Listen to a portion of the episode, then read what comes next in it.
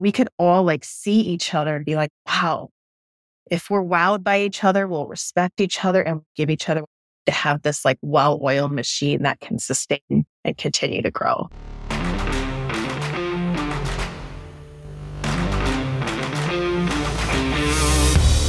Welcome back, everybody, to the ConExpo ConAg podcast brought to you by our good friends over at Komatsu, which I can't wait to see their display at this year's show, which, by the way, is super close. I can't believe that it is almost here. Here with me today, I have a former host of the ConExpo ConAg podcast, so I'm looking forward to this, and the owner of Big Machine Hustle and Scherber Roll Offs, along with her husband. And today we have Missy Scherber with us. Missy, thanks for being here. Yeah, of course. It's so exciting. Um, one, to see where you've taken this podcast. It's just gotten better and better. And two, to be on the other side of the mic. I don't know if I should be nervous, scared, excited. Uh, so take it away. oh, d- definitely none, none, none of those things. I, would I'd be more, more excited. I, am actually excited just to chat with you because I, before we kind of got on here, I've never had the opportunity to sit down one v one with you, you know, and kind of just chat. And I, from what I've seen on social media, I've known about you for like three years and I've always just wanted to just ask you, you know, and lay a foundation down, I guess, for the audience. If you had to describe like who you are and what you do, let's hear it. So, my name is Missy Scherber, and alongside my husband, Trevor, run T Scherber Demolition Excavating and Roll Offs. We're a specialty excavation earth moving contractor. We do brick and mortar demolition. We also have what I call the little company that could, which is a dumpster company that's actually how Trevor got started. Before he met me, he was a dumpster man, a trash man, and took a roll off company that was very much in the negative and not doing well and brought it up to the positive.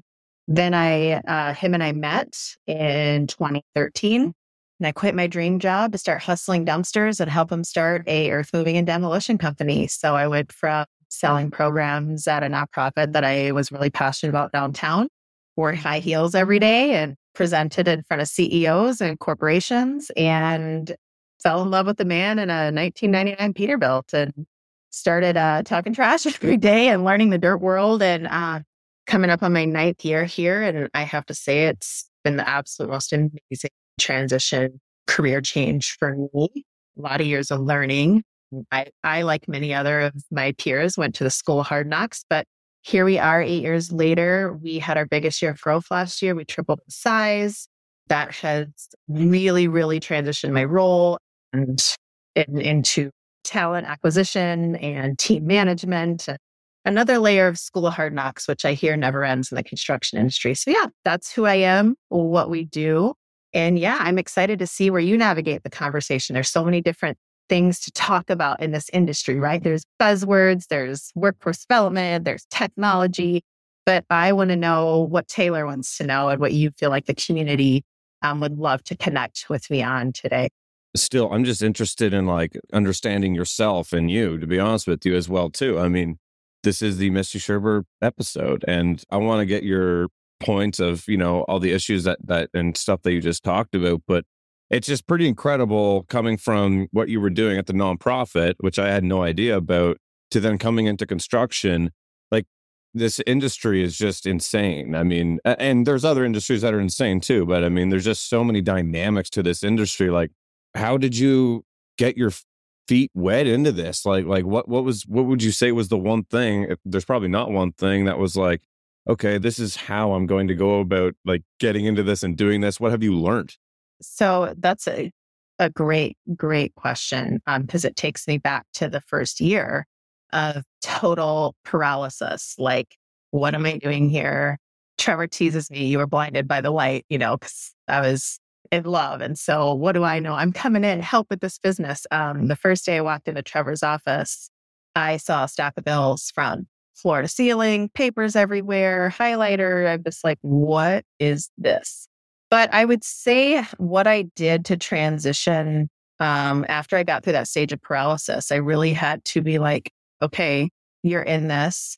What's next? How are you going to learn a whole new industry?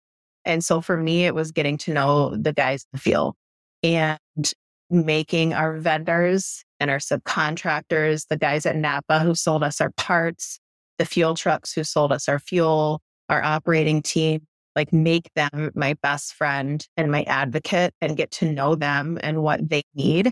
And if I can just hang at their level, then I can build something that truly supports their future, that builds a dumpster and dirt company that is different. From the beginning, I wanted to do it differently and bring my background of um, making a difference in the community, um, customer service, and corp- in the corporate world. I just wanted to humanize the process. And to start, I had to connect with the humans involved in every aspect and at every layer of the industry. And through that, I just fell in love with them. Like, you guys are heroes, man. Like, you're just these unseen, unsung heroes. I grew up never knowing I should thank an excavator for running water, a working toilet, roads to get around, infrastructure, like all these things. And I'm like, how does the whole world not know about these heroes wearing hard hats instead of capes? And so I think through that just genuine curiosity and love for the people and taking the time to just get to know everyone at the ground level, that's how I was able to adjust. And really, they were the same people I had been working with downtown in corporate. They just were a little dirtier and sweatier and grittier, but had the same human heart and vision to provide a great life for their family and build a better world. So that's kind of how I transition is just the, the people, the process of people and humanizing the process. And that inspired me to build our company in a truly unique way um, that connects and cares about the people. Yeah, you nailed it. I mean, very incredible. And it's also great that you realize that you need that connection with the ground people rather than like, okay, you know, Trevor had the, and then all of a sudden you come in and then you're just don't take the time to you know get to know the people on the ground and where you're saying like no like that that wasn't me. I kind of did the opposite of that. And i was genuinely honest with them. I would go to napa our napa dealer and i would be like i don't know what i'm looking for but i know what i here's a picture of the equipment right? At the time it was 315 and i'm like mm-hmm. here's a picture um, and i was just honest and curious but also i love cooking and so i brought them food and they were like oh, hey, you know, Missy's coming. What do you need? How can we help you? You brought us food. So I, I guess I should be honest in the fact that I used a little food bartering and I thought the way to a, a man is his belly. Like maybe I'm a little old school in that way, but I, I use food as my tool to connect and to learn. So I have to throw that out there. yeah, f- food and cigarettes will go a long way out here. Hey, a little bit of chew, you know, whatever you got to do. that that's really cool. Um, I'm always curious to know, like, how's the dynamic work? Like, my my wife, um, she does uh, some of our books and invoicing and stuff with us, and I've always wondered how do you find the dynamic of, and I have a hard time separating this, and she's going to laugh when I say that, but work and then your personal when you work with your significant other. Talk about that relationship a bit because I know people can relate. Yeah. So that doesn't exist, the separation. I'm glad you said that. But you take, can take, learn to take cues from each other on when is a good time and when is not, because there are times at dinner where Trevor's had a heavy day and he just had a meeting and he needs to download and talk. I definitely am not the type of person who's like, uh, it's dinner. We're not talking about work. Construction is a lifestyle and it integrates into every part of your life. And so I want to be respectful of like, hey, you need to talk now, let's talk. But I also take the cues where sometimes it's a heavy day. We don't want to talk about it. We want to talk about the kids and do something fun and absolutely not dive in to the construction world. And so I just think it's building a mutual respect for each other. It took me a long time to adjust that because I could talk about work all day, all night, you know, I'm reading this book, I'm learning this thing. And he's just like, I need to shut down. And so um, it took a little bit of adjusting and just learning how to respect each other. But it's just like the important relationship is respect and listening to the cues and, and just saying, okay, now's not a good time. Okay, yes, now's a good time. Or asking each other, like, hey, at a tough day, is this a good time to connect about that? Our dynamic was pretty easy in the beginning. And then when we grew, it got really hard. Um, I would say the middle of eight years, you know, the initial years of Trevor and I working together and being together, but also working the business together were easy because it was like, you go do that. I do this. You do everything on this side. I do everything on this side. Once we started growing and adding other people and layers, we started butting heads more because we both see two very different sides of what's needed to get done. Trevor is like a production king. I mean, he can go out in the field and produce, produce, produce. And I'm like a process, like systems. Did we get the tickets? Were they logged correctly? Is everyone collected busy, busy hours? I mean, just like obsessive over here. And we reached a peak where it was kind of like butting heads. And so then we had to sit down at the table and be like, your skills are necessary in the field. And I needed to hear from him in the field, Missy, your skills are necessary in the office and with HR and accounting. When we both deem each other necessary, we can like build this bridge and work together. And so now these last few years, we found another flow where it's going really well because we're building the respect between the field and the office. And I think I see in construction a lot of breakdown there and not a good understanding of everyone's roles and how they work together and how important they are. Like that metal moves without the bookkeeper, the accountant, the CFO, the controller, the payments, the fuel, the job costing. It won't, the metal won't move without all these moving parts. So how can we build the mutual respect between those two areas. So Trevor and I worked really hard to do that with each other. And then it's kind of started to grow within the company. Um, an example of that is for our staff party.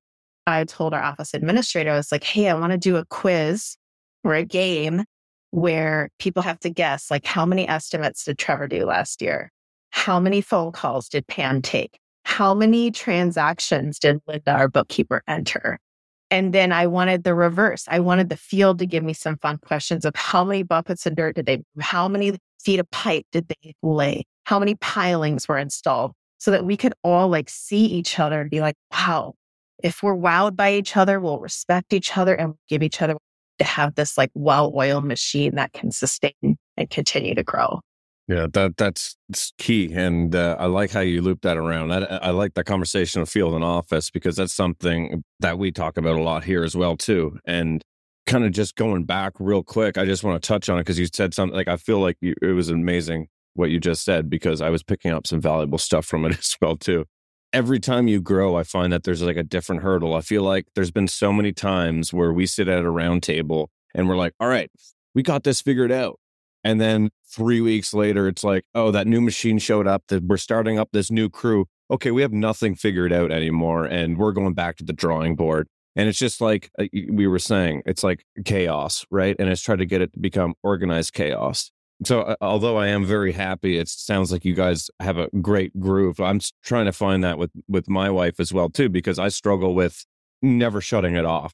And I liked what you said as well too about construction is like a lifestyle you know, my father in law, for instance, he's in private wealth management. And after 5 p.m., they lock out, you know, his emails and he, he can't access his emails after 5 p.m. at night.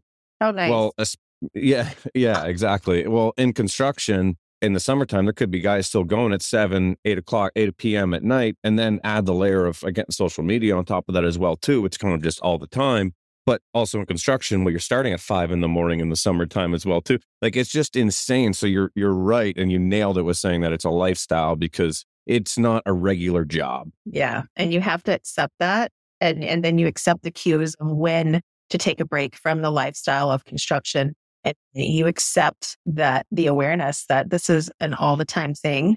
I am trying to explore, or like in my mind, I'm exploring what does this look like for women and the societal expectation that they're typically the primary caretaker of the kids. How do we get more women when the nature of this business that it's a lifestyle, but they have a lot of other layers to manage. And to me, it almost seems impossible or unrealistic, but I know there's a solution there. And I'm just trying to start to work at it and figure it out with our own team. But construction is a lifestyle and it's an ebb and flow of accepting the ups and downs with it and then integrating your family your staff, your people in a healthy way of saying, care about you as a person, but we also care about production and just like finding that good balance, you know? Yeah, no, yeah, you're 100% right. I mean, these are all conversations that we have with our management like every single day, right? Like in passing. I mean, that's why I love this conversation. Um, I mean, it was even, it was in our wedding vows at our wedding about like, you know, my wife said something like, I you know, promise to love you even in the summertime when you're never here. When you're not around. Yeah, I- exactly. But I think also too, and maybe I'm not the best person to speak on that because I'm a I'm a I'm a guy. But what you said about like women in construction as well too, it is true though. Like if women are the primary caregiver of their kids and and holding basically the family together and raising kids, like my wife, like I couldn't do what she does. But then like, how would she come in and do what I'm doing? All like it is a tough one. Like that would be very that would be a struggle to try to understand how does this work? How's this dynamic work? Have you figured out anything that that has no it's not a simple solution i thought it was and i used to be like rah rah women in construction like to tap into 50% of the workforce if our industry is going to sustain itself and grow now i am looking at it through a different lens and and thinking but how can this work when the expectation in our industry is 10 hour shifts and then the societal expectation on not all women, but most women, or, you know, there's a couple single dads that follow me and they're the primary caretaker for their kids and they want to grow in their career in construction. They can't because they have daycare and that is kind of looked down upon in our industry. If you can't put in the blood, sweat, and tears of kind of 12 hours a day in the summertime, you're out. I brought up what I didn't realize was a controversial subject. Um, we were in the contractor the program for Equipment World last year. We were one of the finalists, and we were in the room with 10 other contractors from around the country. And I just said, What about shifts? Do we need to start thinking about shifts, like eight hour shifts? And you get the same opportunity to grow your career in construction but we realize that there's representatives that want to be in our industry, but have to pick up kids or have basketball games and hockey. And we don't want you to just burn out and hate this industry. So I brought up the, and, and literally half the room was like, absolutely, that would never work. Um, no, that's just, even there was a female in the room who was like, uh, my guys wouldn't accept that. So what are you saying? Special treatment? I was like, special treatment for women or whoever has to take care of the kids? And then how do we manage that in HR and contracts? And I was just like, I'm just throwing a thought out there that the solution is not simple and our pedestal can't just be, we need more women in construction. We need to have conversations. We need more men in construction who are primary caretakers. We need more single dads in construction. But are they going to choose this industry where they won't have the lifestyle of seeing their children? I want my guys to go to the baseball and the hockey games. I'm looking at a shift's perspective for them, like not just women, but it's a conversation we have to have. I was just really surprised at the resistance in the room of like, there's no way that can't happen. You know, it's special treatment, this and that. And I'm like, okay, I just wanted to throw it out there that I barely survive this schedule. Like I'm up at five, I'm dying at nine. Like I'm and I do all the pickup, household, all the things, you know. So, and I'm lucky in that I'm in the position to be an owner of a business. So I can kind of ebb and flow. But what does this look like for a laborer or a female operator who has kids? Like, how does this work? And I'm just finding determination that we at our company are going to make it work. We're going to find a way to build a model that supports, and it might take a couple years and a couple conversations with the and we're going to find a way to do it differently. That's our commitment as a company is doing dirty jobs differently. And we're going to find a way to try it and to see how it works. And then maybe that's a model, or if you know of companies out there that are exploring this expectation, I, I, I just think I talked to Mary Catherine Harbert on last season of the podcast, and that was a really good interview. She built an all women's paving crew, and then she hit all these challenges. Had to leave at three. They couldn't get in at seven. Like the guys were like, WTF, you know? So it's like, oh, this is such a deeper conversation. And why is everyone shying away from it? And and everyone's brave enough to say we need more women in construction. Just doesn't seem like they're brave enough to go deeper with the conversation, what that looks like, and also be thinking about men who might in the next gen might want a different lifestyle, who weren't raised that 10 to 12 hour sweaty brows is is the norm, you know? Yeah. I think you, you, you nailed it because um, it is a conversation, and I like your approach at it, where it's like, hey, like it's easy to to go on and say like, oh, I'm an advocate for women in construction, but you know, like, how are we going to do this? Because like your household will fall apart if uh, you know the woman is working 12 hours a day and not or, or and then it picks up on then then they're relying on the the male and then he's also doing this as well too or like you said single dads primary caregivers who are dads i like your outlook on it because i've actually i've never heard that kind of outlook on that conversation and, and i like it it opens my eyes and like it is you're right like it's such a tough conversation because how do you the thing with construction especially in our climate in the wintertime it's like you're like hopefully you got some money in the bank to make yourself through so then when the weather's nice it's like okay boys 6 a.m start 6 p.m. end. Yes. You know, so like you're you're right. Like we need to figure out how we can get a better work and life balance in construction. But as a business owner, and as you know too, guys need to be out there doing the jobs because if you're pricing something like the quicker you can get the job done or the more production or like so many things come into a factor that it's so it's a collision right now exactly it's it's i find it so easy and again, and this is another conversation because I've I've talked to people. I like where you went with this because there's so many people are like construction, like we need to be better to our, our employees and let them get off earlier and let them come in later. And hey, like we treat our guys like like they're they're all here for a reason, right? But at the end of the day, like I need my guys working by 7 a.m. and in the summertime and, and at least work until 6 p.m. Or you won't win work. Like that's how you win work on the business development side is making this promise to your customers of excellence, of execution, of production. And then if you're in a winter climate, um, your customers and government entities are expecting all in balls to the walls all summer long. But then funny enough, those same government entities, and this is what I'm pushing back at our civil rights offices, is like your diversity goals are huge. Yet to meet that goal, we, your, your production schedule's expectation is 10 to 12 hours. So how do I get women to get out in a dozer? Because I know dozer operators that are mm. women that have kids. How do I get them on the projects to meet your goals? Project's production schedule expects 12 hours and they have kids. Like, help me understand wh- who is penciling this in their office as a standard and then saying it's it's an attainable goal. So I'm cautious to have these conversations. I'm easing into them because I certainly shouldn't be like that though. You know, like I like the conversation because it's good because I I see it from both both sides, right? Like as of recently, you know, like my goal, like me and my wife, you know, three weeks ago, she's like, "Hey, like it's wintertime. It'd be nice if you were home by at least five thirty every night because like I could I could stay here forever."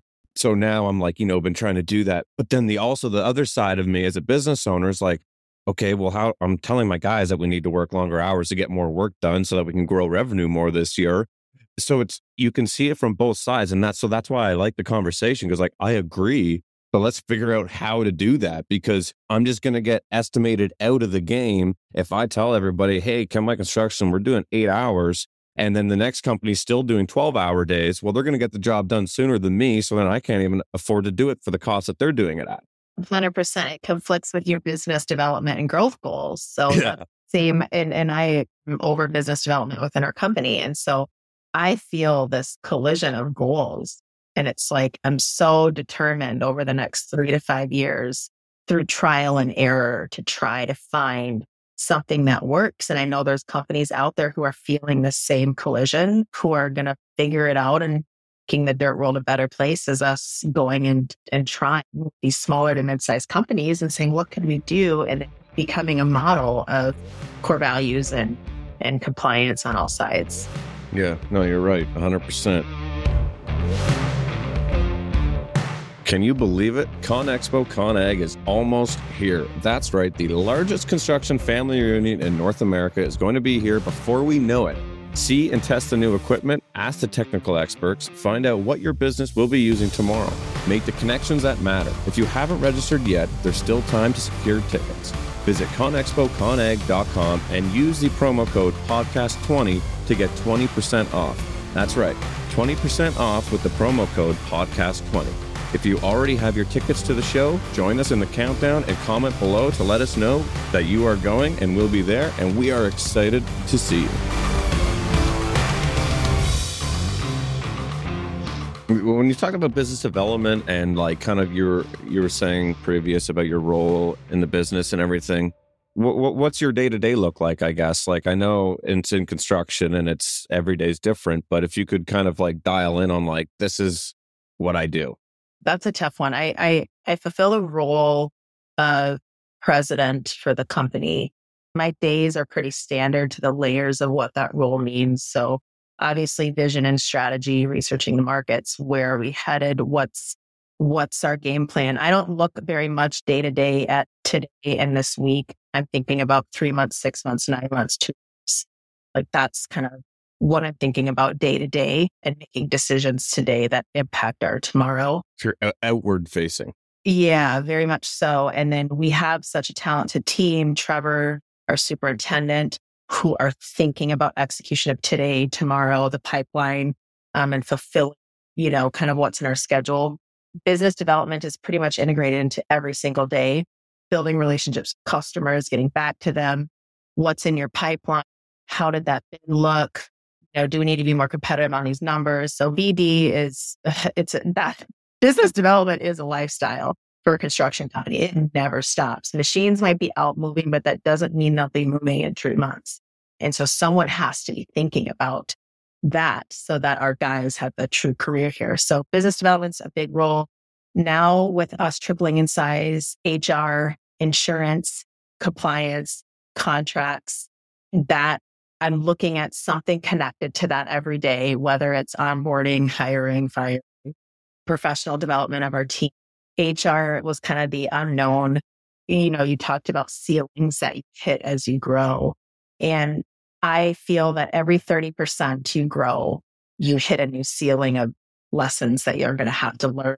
Things are going to have to change. This no longer serves us anymore. I think for us last year, HR was the big thing that revealed itself like, holy crap, we now need an HR department and an HR process and procedures and an official way to onboard and if necessary fire and all the things. So HR insurance, our insurance premiums grew, our needs for bonding grew. Um, so like all the boring stuff, I feel like this year I'm getting kind of sucked into. It's a lot of stuff. It's a lot. And then also like workflow for me, like leaning into softwares that will make our project management smoother as a company. We now have hired amazing talent to take on a lot of the roles. So now we're managing them and trying to give them the resources they need to have good workflow that support the company. And so I've been focused this year on innovation and software, not, not technology and the machines. We're good there.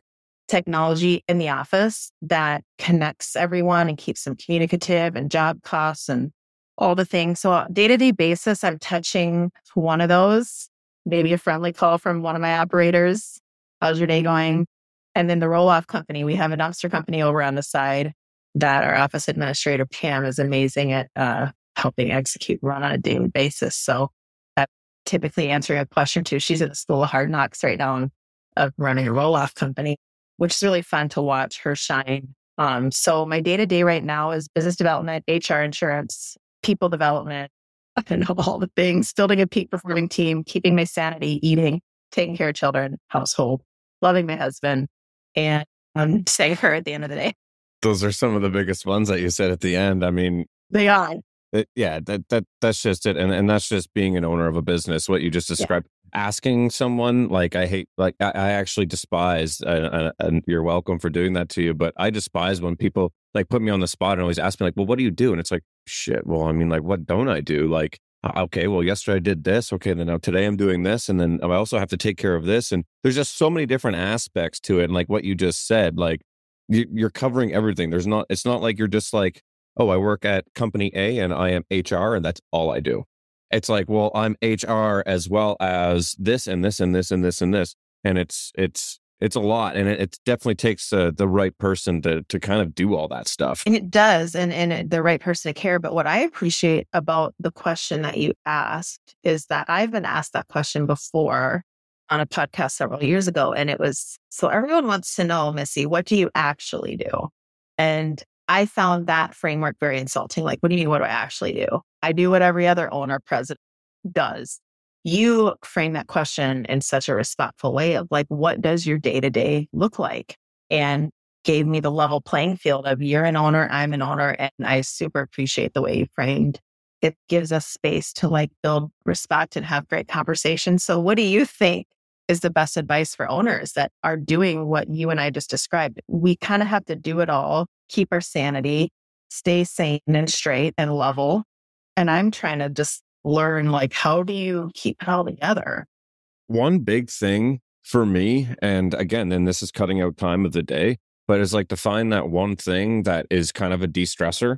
Uh, and I don't know, maybe it sounds like such a classic millennial answer or something like that, but I'm lucky. No, but I'm serious. Like I, you're right, 100%. And it's just the stress and the overwhelmingness of getting everything done, and your calendar's always jammed, and you have this and this. This person texted me, and it's been three days, and I forgot that I didn't respond back to them, and I have this email. I didn't read the email, and then now I got to. Not go, the only like, one. No, but I'm serious. Like I get it. I know exactly. Like I, yeah, like we both can relate. And uh, so for me, it's actually just finding like that one hour of the day where like one big thing with our new office is like I just I put a treadmill in a room and I get on it and I don't care to have the six pack or rip biceps or look like I do roids. I'm just doing it for my sanity. So for me, telling somebody that does what we do, be like, dude, find something. I don't care. Maybe it's pottery. Maybe it's art. Maybe it's I don't know, reading a book for an hour, just like normally in the afternoon at like two to three, I just need something to just do it. And I'm not shutting down when I'm doing it. I'm thinking about work. I'm thinking about that situation that happened at lunch with between those two guys because he said that to him and how what's the oh okay what's the best way that I'm going to go about this. And for me, it's finding that. So for me, that's the best advice that I would say to somebody is like, again, take time out of your busy schedule, which they're going to be like, I don't have time to do that. Make the time to do it make the tip. So what you're saying is the treadmill that we have in the basement that I haven't been on in months. I should, you know, hey, it's there. Trevor's like, yo. And maybe I'm like, it's well, not exercise though. you know, yeah, maybe it's, maybe it's something else. But I love that. It's such good advice. It, and it's not hard to do. We make it hard to do because it's not our human nature, but you're absolutely right. It's not hard to know what do I like? What gets me a little zen, a little like take a deep breath. And it's 30 minutes a day. Yeah, exactly. Let's be human here. Like for me, I'm trying to start to step away. And I've started this women in construction, probably men in construction to wall of fame on my wall. I saw that on Instagram. Yeah. And it's like, I thinking about my why and just like pausing the day and sitting back and being like, why are you doing this? Who are you doing this for? Like, you're doing this for your family, you're doing this for your staff's family. These women did it. These men, and it worked and it built this life for so many people. So I'm kind of trying to get obsessed with my why, but I think what you, you just nailed it. It's like, is it really that hard to take 20 to 30 minutes on a job site or in the office to step away and just do something that, that brings you that pause that's healthy? We all have to be human here. Like we have to push to be people in this industry because that's going to attract more talent when they see not burnout, when they see us happy and right and loving the show of what we do every day. Yeah. and and and being an owner, like obviously that's not feasible for, you know, a guy that runs an excavator. Like that that conversation just isn't directed them, but directing it to business owners, I know every business owner can at least find 20 to 30 minutes a day that they can cut out of their own schedule and do something where they can they can think a bit.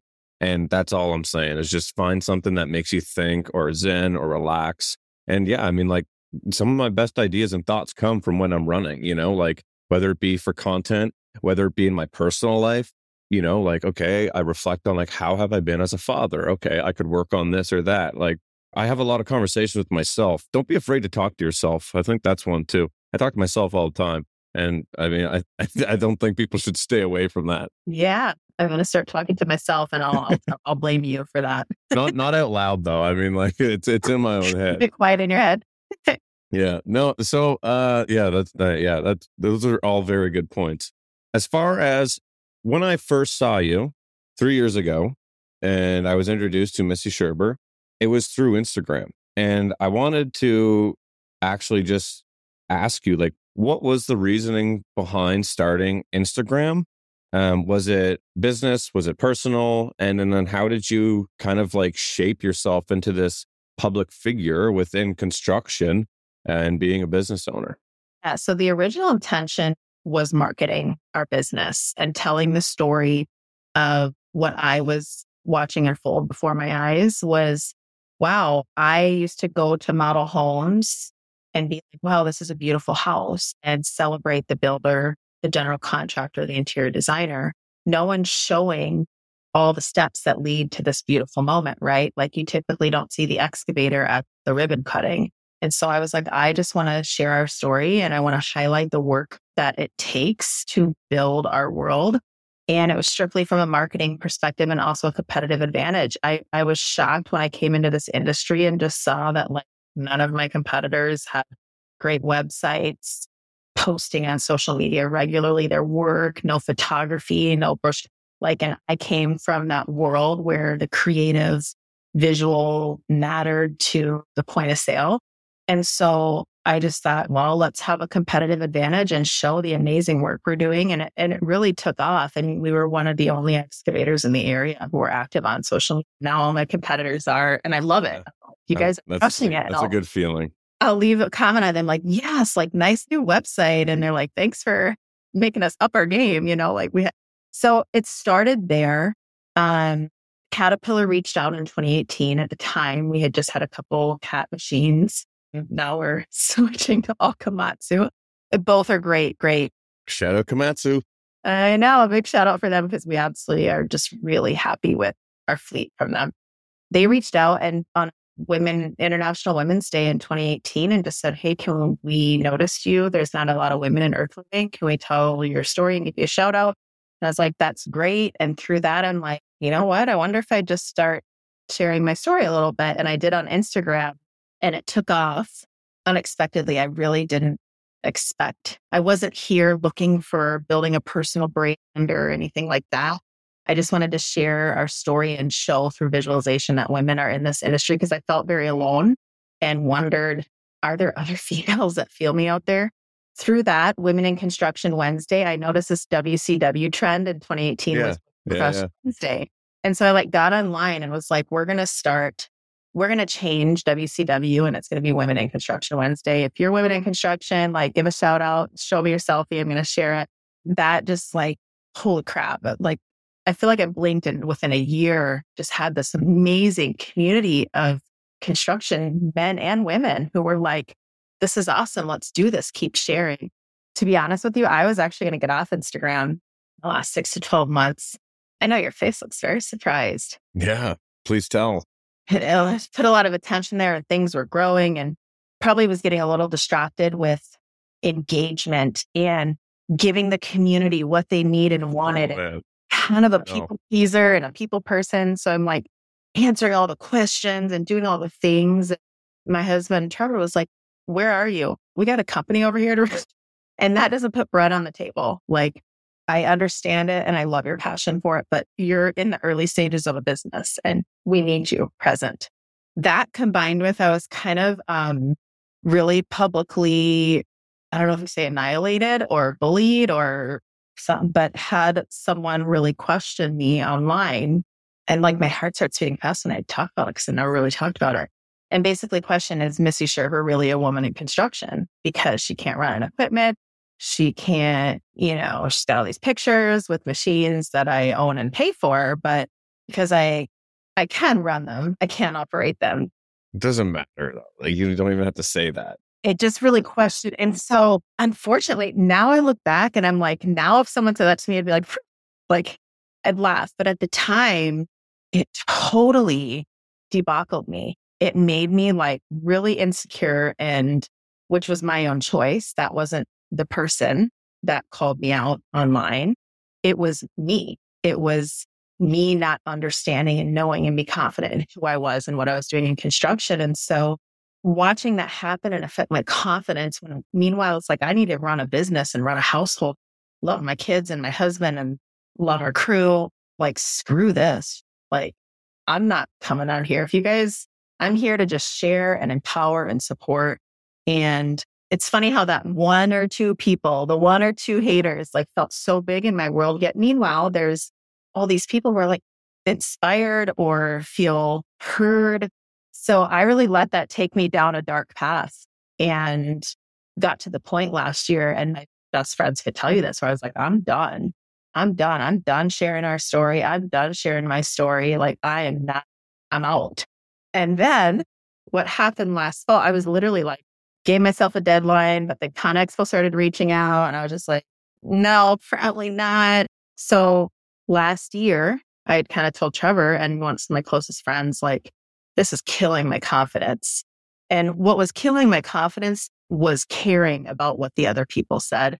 It's not what the other people said. It was my care for it. We had a wildly talented operator walk in our office and say, I've been following you on Instagram for a year and I want to come work for you. And I have a, an entire crew. Our, the company we all work for just got bought out. The leadership doesn't care about its people. And we all follow you on Instagram and we know that you care about your people and we all want to come work for you. And I was like, that's reason right there. Trevor's looking at me like, oh, maybe you should stay on Instagram. Yeah, I would say. And that happened and it started to help me see the positives of it, it helped open my eyes to the good things that I was doing online and that it was making an impact and that it made an impact on our company and on other owners and how they were doing their business and treating their people and and other women who like need to see themselves leading and loving what they do in this industry. And so I'm so thankful that happened because it really it kind of brought my confidence back and made me realize like you're always going to have people that like you and people that don't.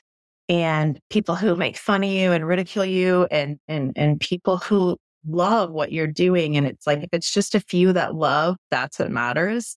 And so yeah then i was like all right i'm here to stay. And now that trevor is really happy i mean he was in an interview yesterday and the guy was like oh yeah i follow your wife on instagram i'm just like holy cow, for recruitment of amazing workforce, I never thought that would serve us. I, that wasn't why we were doing it. We were just being genuine and telling our story. And and so Trevor's kind of eating his words now and all the time I spent on Instagram. So hopefully now he's like, hey, just hang out on Instagram all day. It's getting us all our good people. And so that's the story of social media for me. I did it for a company. And then I tried to build something that built awareness for the heroes that work for us, including women. Then I was dethroned, I guess, by my own choice, by caring about what other people thought on if I really was a woman in construction. And then I found my confidence again last summer in, in just being who I am and giving myself permission to be who I am and wear pink and and be a girly girl and still be in our industry and, and love my guys and and not care about what others think. And then I saw the fruits of my labor online really pay off from a recruitment and workforce perspective and for telling our story. Like I go in a general contractor, so they know who we are, they know what we do, and they're excited to work with us before I've even done our presentation on like, here's who T Scherber is, here's how we're different. And so I just think social media is a powerful tool um, if you could harness it for good. And if you're truly self aware of like, there's going to be negativity, there's going to be haters, but there's going to be so much good, especially for the future of our industry from a recruitment perspective. Yeah, you're you yeah, hundred percent, and and that's an incredible story that you just said because first of all, you know, you don't have to. It sucks, but it's crazy because you let and and I'm a victim of this too. Is you know we always we let like you said those one or two people um, that say this stuff to us affect us when there's hundreds of other people who are saying positive stuff about you and sometimes you just don't take the time to even respond to them and because there's just there's there's a lot of it or or you just blow by it's like okay great but when you see that hate it really sucks and second of all you sh- shouldn't have to explain to anybody or feel like you, ha- you have to explain to anybody whether or not you know how to run an excavator because you're a woman or you wear work boots every day because you're a woman like that's that's just so stupid you know uh, uh, who cares? You know i, I can't even relate it to anything because I'm, I'm not a, i'm not a woman or, or anything like that but I get the hate too, being you know uh, third generation, and you know having my dad. And my dad got the exact same thing. My you know my dad always talks to me because he always sees the comments. He's like, people are saying your daddy's money. He's like, they have no idea. And I'm like, yeah, no, that's fine. And, and he got it as well too. And then I get it as well too. And and it's just getting in that mindset of like, who, you know, who cares? It, it doesn't matter what these people are saying. But I like the positive spin that you put on it as far as like, I gain my confidence back and the you know this larger thing came from this and this is the actual positive spin of social media and this is why i do it. So that's very impressive and i think that it's really important for people to listen to that and there's a lot of life lessons to be learned from from that story. Yes because we need more people that are on instagram that i see on my stories and you see them on your stories we need more of them telling their story. They're just watching all of us and they're not sharing yet and we need them to share their story we need their friends and family to see this industry and the power in it and the magic and the amazing life it can it can bring us. And so that means we all need to be bold and brave together to tell our stories online. And I waged war with it because it does open you up to maybe some negativity or someone making fun of you or you did do that bucket right or this safety vest. And it's just like, who freaking cares? We're building the world around us and doing it with the sweat of our brows and amazing talent in the office and in the field. I almost want to say F that, but I'm not going to screw that. I'll let yeah, you yeah. say it. Yeah. Um, screw that. And so, yeah, I think let's start a, a movement on social where we're asking our followers, share your stories too. Don't just watch us. What are you doing that's making an impact? And how many people would you bring into our industry just by sharing your story. We're visual by nature. Be proud of what you do, whether you have a hater or two or not. Be proud of what you do. Share it online. I mean, people need to know like the force of earth movers and waste management and all the infrastructure and things that make their world go round. Maybe more of them would join us if they knew more about it.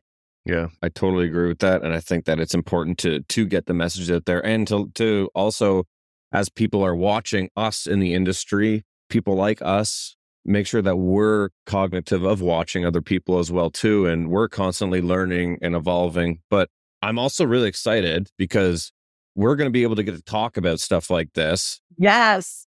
at this year's con expo. I mean you and uh, jimmy starbuck and katie crane and matt stanley. Yes. Yeah i always i, I just call him american pavement but he, he's matt matt stanley. We're going to be on an, an influencer panel kind of talk about social media and the industry and uh, i'm really excited to kind of like carry on like even like that conversation that we just had like right there like as far like i mean people listening like we're we're preparing this you know behind the scenes as a team and like us just having this conversation right now misty it's like okay like th- that's a great conversation to actually have as well too because there's a lot of like talking points and lessons in that yeah, the listeners need to know that, uh, you know, if you're going to ConExpo, that influencer panel is going to be amazingly important for where we are now at, as an industry, where we're headed, and their important part of sharing their story and, and branding themselves and, and, and being an influencer, whether it's within their company or online or offline. We're all influencers to grow and make, build a better industry. And so the influencer panel is going to be awesome. We have been behind the scenes it's going to be epic. So I hope everyone is able to make it to that that that session. It's just going to be powerful. And they extended it for us. They gave us two hours so we get to hang out afterwards. I think we got to rally some sponsors and get some giveaways and give the people some beer and snacks or something. I agree. Yeah, that's what I said. They're uh, like, I think uh, Matt or Jimmy were saying, "Well, it's 9 a.m." and I'm like, "I'll be cracking a cold one. I'll be there. We'll we'll, we'll be there." Hey, construction and we're not on a job site. So let's let's make it. I'm I'm so excited for the show. I'm so excited to see everyone. Obviously, Trevor's edge of his seat to go look at the equipment and go to the Komatsu booth. I spent quite a bit of time there. Bobcat, Wacker Neuson. Um, there's a lot of brands. He's excited to go see what's coming for them. I'm excited to see the people. I'm, I'm the same. It's a family reunion. We are a family, and and it's the time to just see each other, pause, reflect, have fun, grab a beer, and have some good conversations that make our industry better. Well, I would love to continue on this conversation. We will uh, at our at our panel and and just continuing at Con Expo. I mean, like you're going to be there, and and I'll be there, and everybody kind of that's been on the podcast, and that's why I like the lead up with the podcast. It's kind of like a continuation of our conversations at the actual show. So, like, appreciate your time coming on today, and I know that this is a high value episode and i felt like i even pulled a lot from what you said. And I actually learned a lot about who you are and what you do. And I got to say, like, I have a high respect for, for what you do day in and day out. I want to make sure that, that you know that. Thank you. Uh, everyone in this industry deserves respect for all the different parts and pieces and places. And I'm excited to watch you grow this podcast and take it a different direction.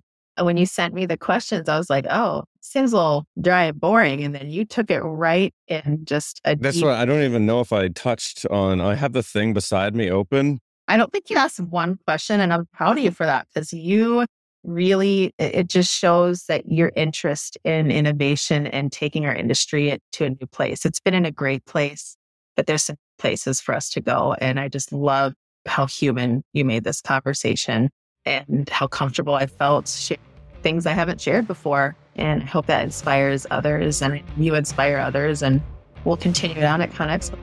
No, I appreciate it. Thank you very much. Those are all insanely nice words. And now my head's going to blow up because my ego. But, uh, We'll have to wipe, uh, work on that. yeah, exactly. Yeah. That has been the Con Expo Con/Agg podcast. Thank you, Missy, for coming. And obviously, this episode is brought to you by our amazing friends over at Komatsu. Thank you very much for listening.